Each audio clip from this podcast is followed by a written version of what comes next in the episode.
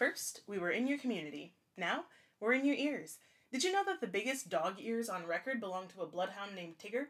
His ears measured in at over 13 inches apiece. This is Pager, a podcast brought to you by the West Bend Community Memorial Library. It's like a Zoom meeting, but you can pause or rewind if you want, plus, you don't have to worry about accidentally leaving your microphone on while you do something embarrassing.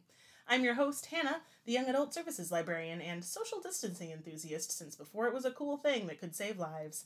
Thanks for tuning into Pager. May is Correct Your Posture Month.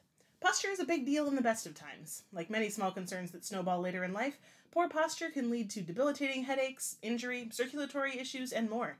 But working from home can make these issues even worse.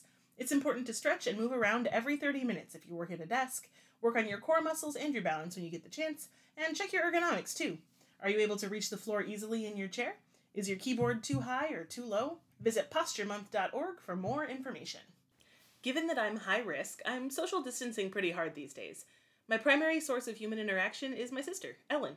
If you know what I look like, picture me, but cuter. If you don't know what I look like, you're welcome. Ellen has graciously agreed to be my quarantine podcast guest for this episode. Hi, Ellen. Hi, Pager listeners. Tell us a little bit about yourself. Well, I'm Hannah's little sister. I'm 24 years old. I have a degree in theater arts, so for the past couple of years, I've really just been reading plays, but after moving in with my sister, I've kind of fallen back in love with reading books. And quarantine has definitely helped with that because I've got plenty of time to do that now. So you're you are a big reader. You always were when we were growing up, and and still as an adult, uh, you like to read. What kinds of books are you into? Um, I like to read a little bit of everything. I try and break it up and don't streak too many things together. But I'd say mostly I read fantasy and like murder, crime, dramas, thrillers, that suspense kind of things. I like stuff like that, and um, a little bit of nonfiction here and there. Yeah, gotta keep it uh, keep it interesting. Can't uh, get stuck in a rut or anything like that. I appreciate that. So it's well established on Pager that I'm a big audiobook nerd, and I talk about audiobooks on this thing all the time. Do you have a preferred book format? So, growing up, I was definitely 100% a physical book person. But a little over a year ago, I got a Kindle as a gift, and I was kind of playing around with it, trying to figure out how to use it. And once I figured out how to hook up the Libby app with my library card, which, if you don't know how to do that, I'm sure your local librarian would be happy to help. Sure would. But once I got that figured out, I haven't looked back. I can't tell you the last physical book I read, so I'm definitely an ebook fan now. It's um I like it because it's so convenient at times when you're staying up late to finish a book and it's, you know, two in the morning or whatever. You have to and you want to read the next one. It's like if it's available on Libby, you can just download it right there and start reading immediately. And I, I really like that. And I like how on the Kindle you can highlight things and take notes so you can go back and reference them um, for any book you have read. And I also have my Kindle hooked up to my Goodreads account. So it keeps track of every book that I've read and all these quotes that I've highlighted, what I've rated it, and it does all that for me because I'm a little bit lazy when it comes to keeping track of what I read. That sounds awesome and very useful. Although you got to be careful that your Kindle stuff doesn't post to Goodreads when you're not expecting it to. Yeah. That's that's been a source of some internet drama recently. But anyway, I, I also am a big Goodreads user. I'm a huge fan of Goodreads. Um, it's probably one of my most used apps, actually. I'm on Goodreads all the time. So we're about two months into quarantine now, and what book are you most disappointed I haven't gotten to yet? Well, when we were when you were talking about what we should talk about on this podcast, you you mentioned that you're gonna ask this question. So I looked on Goodreads and found that last October I read a book called Six of Crows by Leigh Bardugo. And I am sure that when I finished that book, I called you immediately and was like, Hannah, you have to read this book. I love it. I can confirm this. That definitely happened. I didn't realize it was last October. Um, October. whoops. And now that I live with Hannah, I have been slightly barbing her, prodding her, saying, uh, Hannah, I'm comfortable calling it bullying. minor bullying, yes. Gentle bullying. Very kind, I promise. as kind as I can be. But, so, what's great about Six of Crows? well, I, as we said earlier, I like fantasy and I like kind of suspense thriller e things. And Six of Crows is about a ragtag bunch of lovable rogues, and they undertake a dangerous heist in order to save the world and make a fortune while they do that. That does sound right up my alley. Exactly. So it's all the twists and turns of the best heist movies. I love watching like Ocean's 11, but it's got some wonderful wonderful world building in Leigh Bardugo's Grishaverse. Um and it establishes characters and relationships really well with a diverse and large cast of characters that pull off this heist that and they don't always get along and I like that uh, I like that about them. With the Grishaverse, Six of Crows is not the first book in the universe that Leigh Bardugo has created, but I didn't know that going into it. So I read Six of Crows first and didn't even realize that there were books that came before it because you don't need to necessarily read them in order. And since I read Six of Crows, I have read both the sequel, um, Crooked Kingdom, but I also have gone back and read the Grishaverse trilogy, which starts off with Shadow and Bone. And it's not important to read them in that order, I don't think, but there are things that might make a little more sense, especially in terms of world building, because there are, you know, made up foreign languages, that sort of thing, and Mhm. how how different kinds of people work together in different countries in this universe. So I would recommend Six of Crows to people who like Red Queen by Mhm. Victoria Aveyard. I think Aveyard is how you say Aveyard, that sounds about right. But also a book that I've read recently that reminded me a lot of Six of Crows is the Steel Crow Saga by Paul Krueger. And that book has been described as Pokemon meets Avatar the Last Airbender. Oh yeah.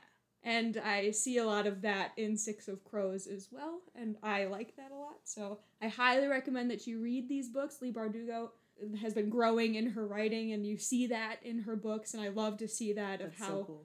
yeah how they evolve in style and format and. It I- also sounds a little bit like um, The Gilded Wolves by Roshani yep Chokshi. yep that's good. And you should definitely read them sooner rather than later because if Netflix adaptations of young adult books are your jam, the Grishaverse series is forthcoming on Netflix, so read the books first to see how the show measures up. So Leigh, Leigh Bardugo has done lots of interviews about this Netflix show. She's very hands on with the whole thing. Is Awesome. has been very very active on Twitter, talking with the cast uh, that has been uh, filming this. I think they're almost done filming, if not done filming. Thank goodness with quarantine. Right. But she confirmed that the Netflix series will be approximately a 50-50 split of Shadow and Bone and Six of Crows. So it's kind of both of them melded together, even though in the books they happen in the same universe, but two years apart. So I think, and they do cross reference characters and that sort of thing. So I'm very intrigued to see what they've done there. And as I mentioned before, there are some fantasy fictional languages used in the Grishaverse. And David J. Peterson is working on the show to help develop these languages. And you may know him as the creator of Dothraki and the Valyrian language in Game of Thrones. So I'm very excited to see how these languages come to life on the screen. Yeah, that sounds incredible. I know, I'm very, very excited. As, as someone who has uh, studied Klingon, I'm, I love a good fictional course, language. Hey, Ellen, did you know that a group of crows is called a murder? Well, technically, it's only a murder if there's probable cause. But um. Oh, oh. It's a terrible joke. Audience laughs. it's so bad. But it's a pager staple. So thanks for joining us, Ellen, and you're my favorite sister. I'm your only sister. Point stands. The librarians are currently hard at work on a socially distant summer learning experience. You'll be able to track your reading and activities online to unlock badges and rewards. We will also have reading records and activities available to print from our website and to pick up from the library. Though, of course, if you do stop by, please follow the appropriate distancing and sanitation guidelines. Virtual summer learning will take place from June 15th to July 31st on a website called Beanstack. Once the registration link is live, we'll post it on our website and social media, so follow us to find out as soon as it's posted. In the meantime, if you'd like to learn more about Beanstack, you can visit their website and see what they're all about. It's pretty cool. The West Bend Library's access to Beanstack was brought to you by the Wisconsin Department of Public Instruction and made possible in part by the Institute of Museum and Library Services, so send some love their way if you get the opportunity. Though we usually have about 90 teens and preteens who volunteer at the library in the summer, there will be no in person volunteering this year. Instead, there will be a separate Beanstack challenge and printable and pick upable volunteer activity logs for teens and preteens to earn volunteer hours. Watch our website and social or contact me, that's Hannah, for more details as they become available. Although summer programming will look a little different this year with virtual reading logs and live streamed family nights, we will still have performers, contests, prizes, and take home activities. Ordinarily, we contact local businesses to see if they can provide incentives and support for our summer literacy offerings.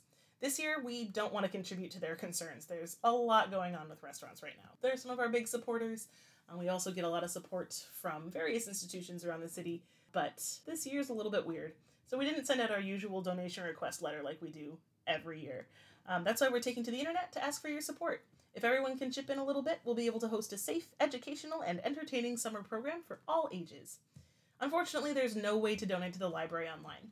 So if you can contribute, please make checks out to the West Bend Library Children's Department. And if you'd like to support us with cash or with a gift card for an establishment that sells, say, craft supplies or office supplies, that works too. Just make sure they come to the attention of the Children's Department. You can mail donations to the library or drop them off in the book drop at West Bend Community Memorial Library, Attention Children's Department, 630 Poplar Street, West Bend, Wisconsin, 53095. We really appreciate all your support this year and in years past. And if you can't help out this year, we totally understand. It's tough out there for everybody. If there is anything you think the library can do to help out you or your employees or your business, uh, let us know. We'll do our best to help out. If you miss the library as much as we miss you, there are plenty of ways to keep on top of our activities and services. One of those is to give us a call. Our number is 262 335 5151. The librarians are taking it in shifts to cover the phones from 9 a.m. to 5 p.m., Monday through Friday. If you do have any questions about your account or accessing Libby or Overdrive, like, uh, like Ellen talked about earlier, we can help you out. Um, you can also follow the library on YouTube for weekly videos for babies, toddlers, kids, and teens. Once a month, the library sends out an email newsletter too. You can just call or email a librarian to sign up, or scroll down to the bottom of our website and enter your email address under Join Our Mailing List. All the latest news is available on our website at westbendlibrary.org. You can also visit our Facebook page at West Bend Community Memorial Library and follow our Instagram page at West Bend Library for up to the minute info. And this is finally the end of this month's episode of Pager. Be sure to follow us wherever you listen to podcasts, and thanks for tuning in. Don't forget to wash your hands, and hey, there's never been a better time to measure your dog's ears, but please don't use them as bookmarks.